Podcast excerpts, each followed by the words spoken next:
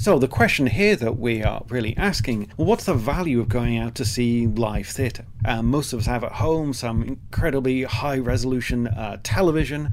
Uh, why don't we just stay at home and have the same rich perceptual experience? Why do we pay all this money to go out, be surrounded by strangers, and so on? What's that value of live performance? This is the voice of Daniel Richardson. I'm a professor in experimental psychology at University College London. We spoke over Zoom from opposite ends of the earth, and his research involves putting sensors on people that measure heart rate, body temperature, and your electrodermal activity, your skin conductance. And he has this graph that charts the heart rates of audience members as a story. In this case, the musical Dreamgirls plays out on stage in front of them. He said, Well, why are there peaks and troughs at the same moment here? Well, that's the story, that's the narrative. That big peak right in the middle, that's when she first gets uh, thrown out of the band, when they have the huge breakup and the Dreamgirls band disbands. Then there's another peak when she gets back together with her husband, then there's a final peak at the end. These are story points that are synchronizing the heart rates of people watching it live in the theater. Whether you notice it or not, our heartbeats, Dr. Richardson and his colleagues found, beat along to the drama we watch speeding up as we're excited and slowing down as we are in suspense. So, if something is really, really engaging, it can also lower your heart rate because you're so focused on something. We even call it a heart stopping moment. The effect on our cardiovascular system during a play is so significant, it's equivalent to 30 minutes of actual exercise. And Dr. Richardson's team tested the same phenomenon with audiences watching a film and found that they are significantly less stimulating. There's something about a live performance that gets an audience's hearts pounding and pounding together. And what we found is that heart rate synchrony, literally hearts beating in time with each other, was much greater in the live theatre. And in terms of psychology, there's just something irreplaceable about that feeling of social connection with people around you without being not just an emotion that you have, but that being a shared emotion. On this episode of Hear Arizona's State of the Art series, the unique role that live performance, being in the same room with audience members and artists, has in our lives and our society, and the near crippling challenge that COVID 19 has posed to the people and organizations dedicated to bringing us this gift. The pandemic has almost completely deprived us of going in person to concerts and plays. What is still unclear is how available they will be to us once the threat of the virus subsides.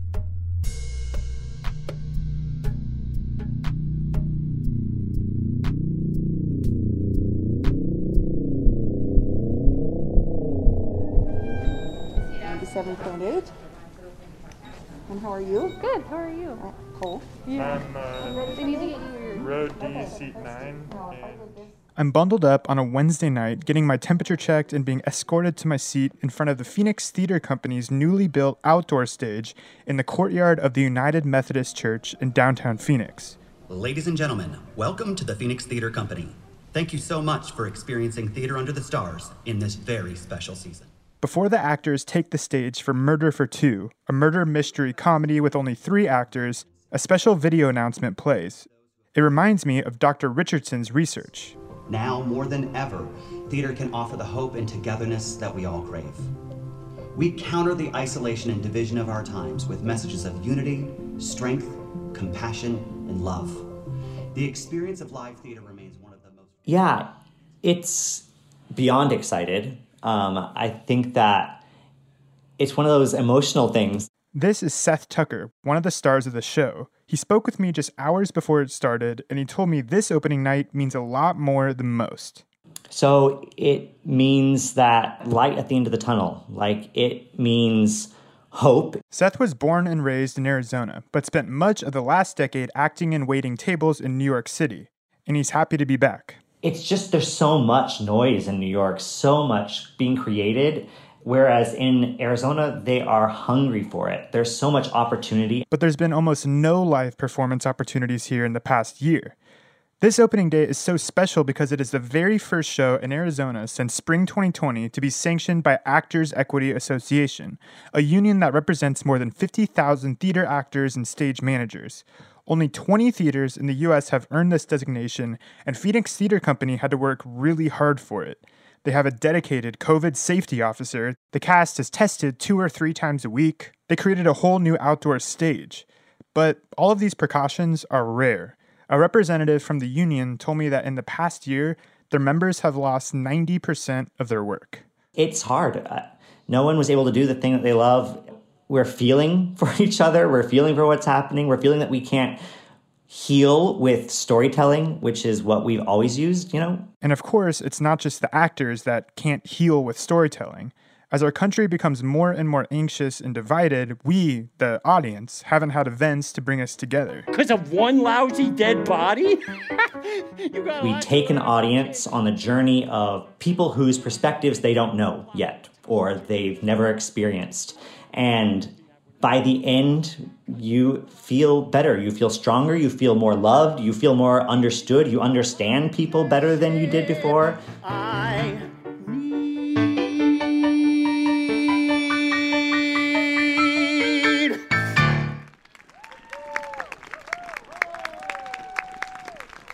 Ladies and gentlemen, we hope you enjoyed your evening under the stars. Please remain in your seats, and ushers will be around. I talked to people in the audience about how it felt to be back out at a live theater performance. And there's just nothing like the theater. You can go to a movie, but it's this is unique. They keep you engaged, you know, and it gives you something to talk about with the people that you go with, and it's not just like watching a TV show or watching a movie where you just sit in silence. It's yeah, I mean, just the ability to get out and have something that's kind of a neutral ground for us to, you know, share and enjoy. During during the last year, we've really gotten away from uh, from seeing who our neighbors are and who the other people are. Events like this bring people out and they bring people together, and then we can start talking about our common thoughts and, and our differences, and and yeah, it's absolutely critical. During the pandemic, Seth started a company called Acting Up Series, which produces virtual performances, something lots of theaters have offered while in person plays have been risky.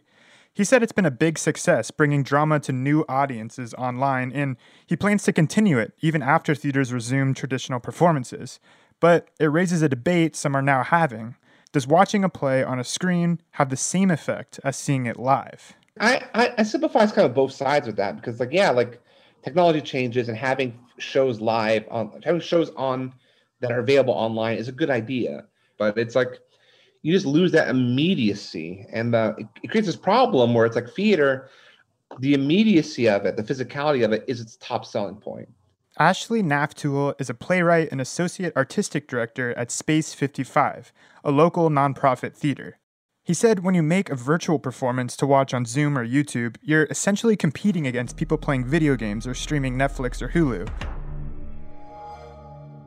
And an overload of on demand, at home entertainment. I, I, do think it breeds a certain passivity, like with streaming. Like the convenience of streaming is fantastic. But the fact of the matter is, like, it does create this idea of like, oh, you know, it's nothing's urgent. I can see it whenever it's gonna whenever I want, it's always gonna be there. And I think there's something really beautiful about art that's impermanent, like performance art, a concert, uh, going to a dance night, theater, because there are these physical, in the moment experiences where if you don't go, you miss out, and you can't replicate them. When you're at a show in person, you have to be engaged and paying attention. You can't pause and check your phone. And also, when you're at home picking your own shows, we're kind of in our own little bubbles with algorithms feeding us our own stream of familiar content it doesn't exactly encourage you to explore new things and new ideas. American society has a very narcissistic tendencies. Uh, it's very, very individualistic, very me, me, me. What I want matters more than what anybody else wants. And I kind of think home entertainment just feeds that in a lot of ways. It becomes more of give me content and I will consume it how I want. Ashley is a lifelong Phoenician, but he hasn't always been into theater. I wasn't like a drama kid. Like I took like one uh, theater class in high school, and I absolutely loathed it. I hate, mm. hated it. When he discovered Space 55 and other smaller theaters in town when he was older, they were nothing like the theater he studied in high school. He remembers one performance at Space 55 especially well. There's like this really very punky and outrageous play where they had um, a king sitting on a toilet as his throne. They had trash strewn across the floor, and like the New York Dolls playing over the speakers. Where I'm like, okay, this place feels like a place I want to come back to. The theater is near Grand Avenue and 19th Avenue. Housed inside a warehouse owned by Michael Levine, who does like a, a machine shop like in the front of the building, and we have like a space towards the back. If you go in the lobby, uh, Michael houses some of the stuff that he makes, like his art project, and there's like a there's like a Batmobile in there and a giant like wrought iron shark.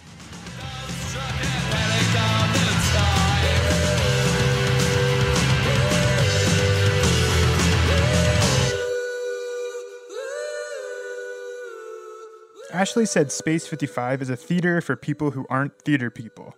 They welcome outsiders. I found my home there because, yeah, I had no background as an actor or, or as a playwright at all. But it was a place where, because I, I had enthusiasm and, and like I, I wanted to work, like they gave me a chance to do stuff there.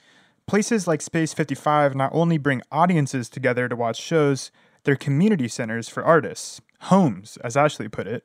I'm optimistic that that that, that, that um the stuff that we lost is temporary because again, you know, like the live performance has survived the Black Death and it's survived the Spanish flu and it's survived multiple world wars. Ashley said he's not so worried about the larger theaters with strong donor bases like the Phoenix Theater Company, and he said Space 55 is lucky. They got some grants and will remain in their quirky warehouse space, but he's concerned about some of the other, smaller theaters in town. The bigger fear I have is that I know a lot of places have to close and probably will not be able to reopen once the pandemic ends. You know, it's the culture needs places. When I was a boy, I wished I could fly. Me too. So did I! Out the window and over the trees. High as a cloud, lighter than air. This is the trailer for the Brelby Theater Company's 2017 production, Peter and the Starcatcher. It's like a, a prequel to the Peter Pan story, and it's super whimsical. So many things about it were just kind of perfect and and a magical thing and yeah we were just really proud of that show. It always happens. Nothing is forever. That's the rule. Everything ends. And so our story begins. Shelby Maticic and her husband brian started brelby in 2009 she said peter and the starcatcher is their favorite play and they performed it in their own theater housed in a historic building in downtown glendale. I mean there have been some pretty special shows and memories that have happened in that building. But with no live plays and no ticket sales during the pandemic, they've had to put the building up for sale. So I think there's definitely a like a little bit of a melancholy sense about it, a little sentimental about saying goodbye to it. She said the past year's obviously been tough financially on her and the professional actors she knows, but they've lost more than money. But there's also something about you know being an artist and and getting satisfaction and fulfillment from creating art and then having your particular genre of art ripped away from you that leaves you feeling like empty and kind of hopeless. Shelby and Brian met as students at NAU in Flagstaff, and when they graduated, decided to start their own theater company together. Brian and Shelby makes Brelby. Um, so. And so they built Brelby from nothing, starting with touring shows across the state and eventually landing in Glendale. Um, but yeah, those first couple years, we were rehearsing in parking lots and in backyards, and we built sets in our driveway and had piles of costumes stored in guest rooms. Um, but we were resilient and we kept going and um, managed to really kind of carve out a home down here. They put on original shows written by local artists, including one based on an NPR story about how much it would cost to actually buy the 12 Days of Christmas gifts $300,000 or something like that. And they built an audience and community, surviving mostly on ticket sales. One of their actors even helped them with the cost of moving into the historic building. I don't know, I think by working hard and trying to be kind to our our artists and our audience that it's it's paid off by people wanting to give back. They'll keep putting on live shows wherever they can once it's safe, but now they're pivoting more to video production and hoping to get into making commercials. Whatever they can do to keep creating and employing local artists. Of course, they'd love to return to the stage now, but it's just too costly for an organization like theirs. Groups like the Herberger and Phoenix Theater, they've been able to build beautiful outdoor stages and they have the seating, you know, socially distanced and spread out and everyone's masked and sanitized. But it's difficult because, you know, there are there are dozens of small venues in town that just don't have the resources. They don't have the funding to put together an outdoor stage, so it's just not an option. And so in a way it's almost it's almost creating a divide amongst the producers too So, after I talked to the Actors Union representative, he sent me a link to a webpage with a list of a few theaters, including the Phoenix Theater Company, that they'd approved for live performances. But above that list was a very different one It was theaters that could no longer hire union employees because they had, quote, abandoned their commitment to actors' equity workplace safety rules and, quote, watered down their health and safety standards. There was even a link by each theater on the list that would generate an email automatically that you could send them telling them how disappointed you were. Rogue Theater in Tucson was on that list, so I called them. I'm Cynthia Meier, and I'm the managing and associate artistic director of the Rogue Theater in Tucson, Arizona. Cynthia explained her side of the story. For us, it was a really hard decision to make. I mean, essentially, our choices were to shut down and do some Zoom performances, um, lose our season ticket holders, or leave the union, continue doing what we're doing in, in the safest way we possibly can, and continue to offer theater for the community. Since September, they've been doing performances for a very limited crowd and sometimes no audience when cases surge. Most people watch videos of the show online. On stage, actors wear masks and don't even speak live. Their dialogue is pre recorded. Everyone is tested once a week. She said they've had two cases in the crew, so they shut down for a bit and there was no virus spread within the theater. It's a system they've come up with to continue to employ about 100 artists throughout the year. And of course, only those who feel comfortable and safe perform. And we've, you know, got tons of safety uh, protocols in place. And equity was very, very difficult to work with. And for them to put on their website that we care more about our profits than we care about the safety of uh, the, our actors or our community is just inflammatory. Um, it's it's really it's not true. Uh, profits, you know, we're a, a not-for-profit theater. We don't have profits. A union representative told me Rogue Theater can work with union actors in the future if they get a safety plan approved, but for now, they cannot. But Cynthia is still paying the wages the union has established. She said they've already had a couple union actors perform, and now they may have to leave the union. Another performer made a difficult decision to stay in the union and not act at Rogue Theater. Now, Cynthia said he's working an arguably more dangerous job at a bar. She said it was a really tough decision to split with the union, but over 50% of their income comes from ticket sales, and they needed the live shows on stage to survive. Like Brelby, they're also in a historic building, an old 1930s YWCA in Tucson they totally remodeled, and they didn't want to lose it. Rent is, um, you know, six, more than six thousand dollars a month. It's um, it's an expensive, um, it's an expensive building, um, and there's there's no way that we could have continued to pay that rent. Cynthia is 64 years old and she's been doing theater all her life. The first play that I, I wrote that was completely new for me was in fourth grade when I wrote a play about a group of uh, kids on Mars who were dressing up as human beings for Halloween. That's what I remember.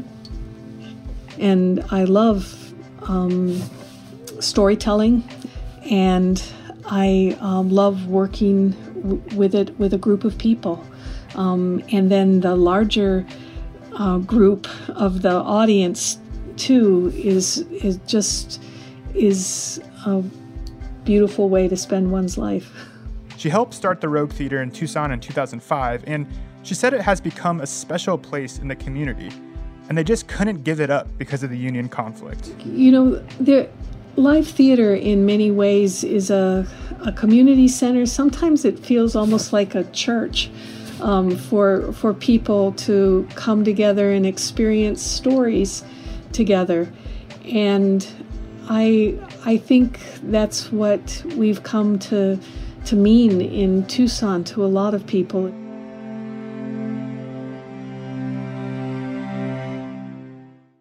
One study by Candid, a philanthropy research firm, found that as many as 40% of the nonprofit organizations in the US could shut down due to the pandemic. The small ones like Brelby and Rogue Theater are scratching and clawing to survive, but even the larger, more established ones are hurting. So, um, Arizona Theater Company is the state theater of Arizona. We're in our 54th season. Sean Daniels is the artistic director of the Arizona Theater Company. We provide world class entertainment that is a mix of the best artists working in the country today, working with local Arizona artists in Tucson and in Phoenix. Every show that we do starts in one city and goes to the other. Since the pandemic started, the Arizona Theater Company has been offering virtual plays and podcasts online and are actually reaching a much larger audience now than ever. But the loss of ticket sales has been a big blow. It's a million dollar, if not two million dollar impact just in terms of revenue that we would have been bringing in through the door, you know, just in terms of ticket sales.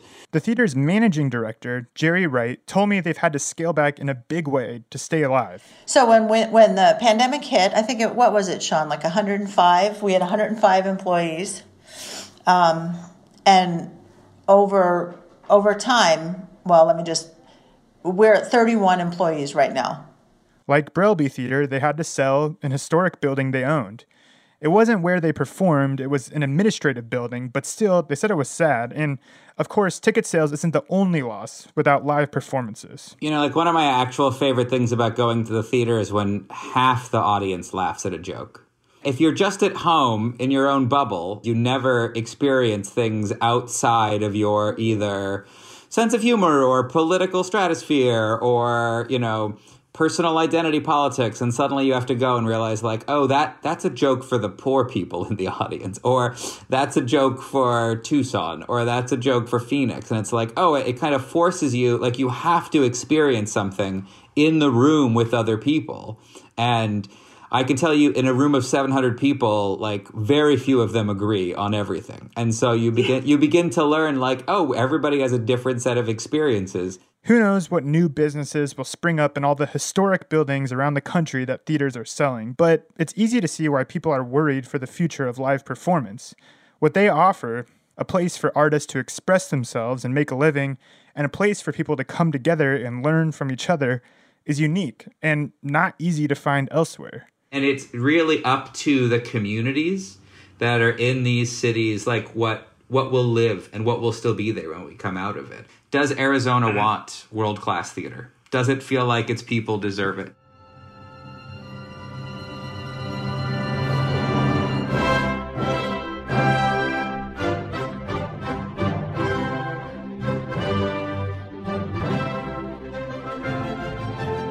This is a YouTube performance of Beethoven's Fifth Symphony by the Phoenix Symphony, an organization even older than the Arizona Theater Company.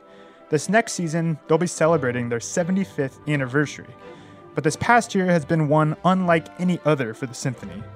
They all recorded their parts for this piece individually in their living rooms, bedrooms, and backyards. I mean, it's been a fairly traumatic experience, you know, this career that involves you know, not just being together as an ensemble, but performing for audiences. I mean, our whole medium is an event, it's a public gathering event. And so now to have that just, you know, completely taken away.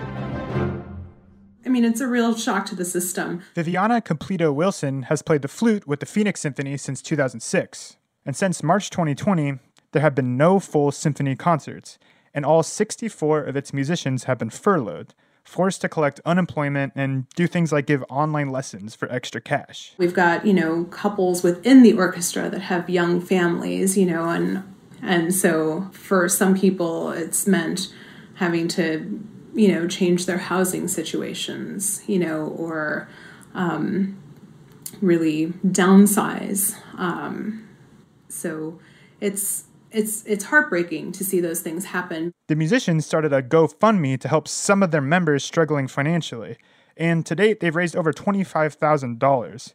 Viviana says they're resilient. They'll make it through and play at Symphony Hall again, but the bigger concern is just not so much that people won't want to be in the arts, um, but that it will just not be as available, you know, because depending on how our medium has to transform as we navigate. She said it may be hard for them to perform as a full symphony for a while. They are a crowd themselves, after all.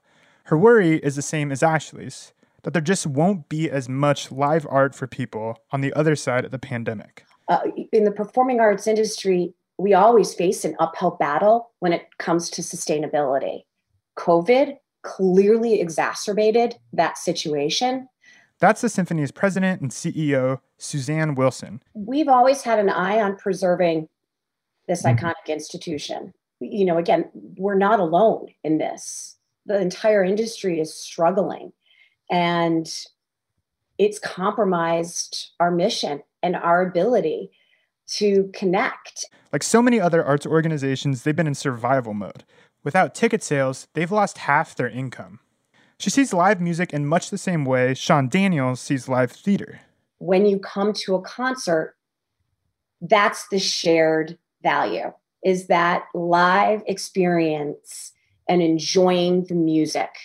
It's about bringing people together. And so I do believe very firmly um, and am very confident that music and performing arts and that creative experience does have the ability to heal. It's a very powerful way to unify. Music is a powerful way to unify people.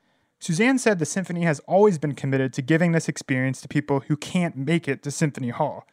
They go out into the city and play at schools and for people at Alzheimer's centers and homeless shelters and hospitals. And this is a tradition of the Phoenix Symphony and a lot of performing arts organizations. And although they haven't been getting the normal paycheck, the symphony's musicians have kept up this tradition of community outreach. They've even set up at hospitals to play for frontline healthcare workers as they change shifts. Um, so we would be out there, you know, in a distanced setting and just kind of like acting as a musical cheerleader um, for the people doing the really up close and uh, scary work that's necessary. Um, and then there have also been some performances at a local food bank.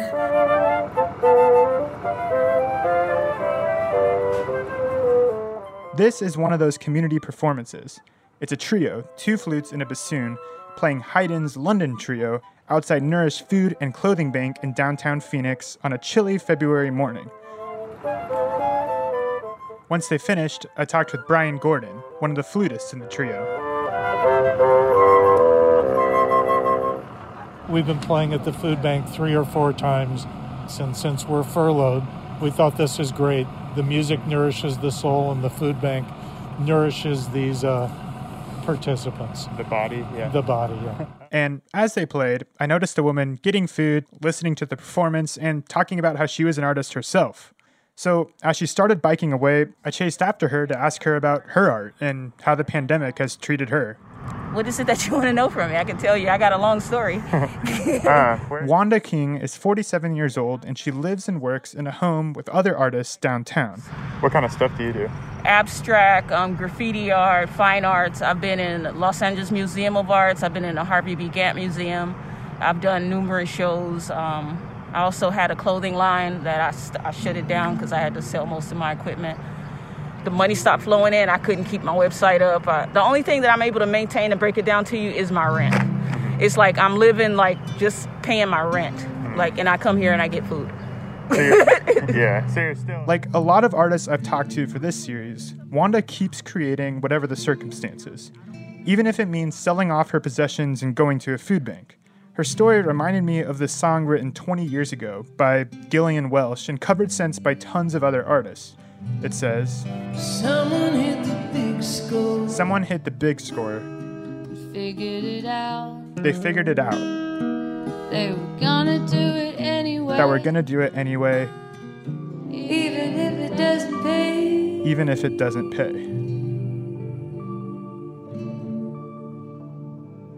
That's it. I just do art, and I've donated a lot of my art to a lot of different organizations, from Families First, Heroes, um, different hospitals, um, all co- different types of causes.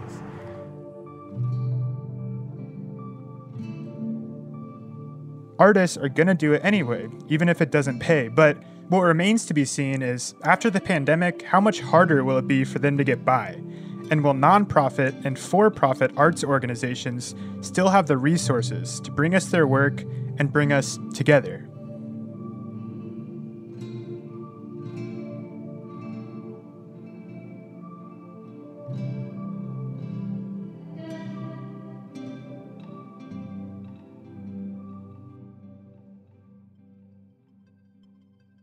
You just listened to an entire podcast episode on the arts. So obviously, this issue carries some weight for you. To learn more about the organizations we profiled and the issues they face, visit our website, heararizona.org. That's H E A R Arizona. Tell all your friends to check us out too. They can search for Hear Arizona on their favorite podcast listening app Apple Podcasts, Stitcher, NPR One, Spotify. And since we're all about empowering our community, we want you to be a part of the conversation. Follow Hear Arizona on Facebook, Twitter, and Instagram. This podcast series is made possible by a grant from the Virginia G. Piper Charitable Trust. Hear Arizona is a production of the Division of Public Service at Rio Salado College, which includes Sun Sounds, Spot 127, KBach, and KJZZ. Special thanks to the Phoenix Theater Company, Brelby Theater Company, the Arizona Theater Company, Rogue Theater, and the Phoenix Symphony for their help with this episode. The music in this episode was by me and other local Arizona artists Bob Rabbit and Playboy Manbaby. This episode was produced, written, directed, and hosted by me, Anthony Wallace. Linda Pastori is our executive producer. Hi, this is Scott Bork from Hear Arizona Podcasts. Since you're still listening, you're obviously a fan of ours. We want to hear more from you. Visit heararizona.org and take our listener survey. That's H E A R Arizona.org. Thanks for listening.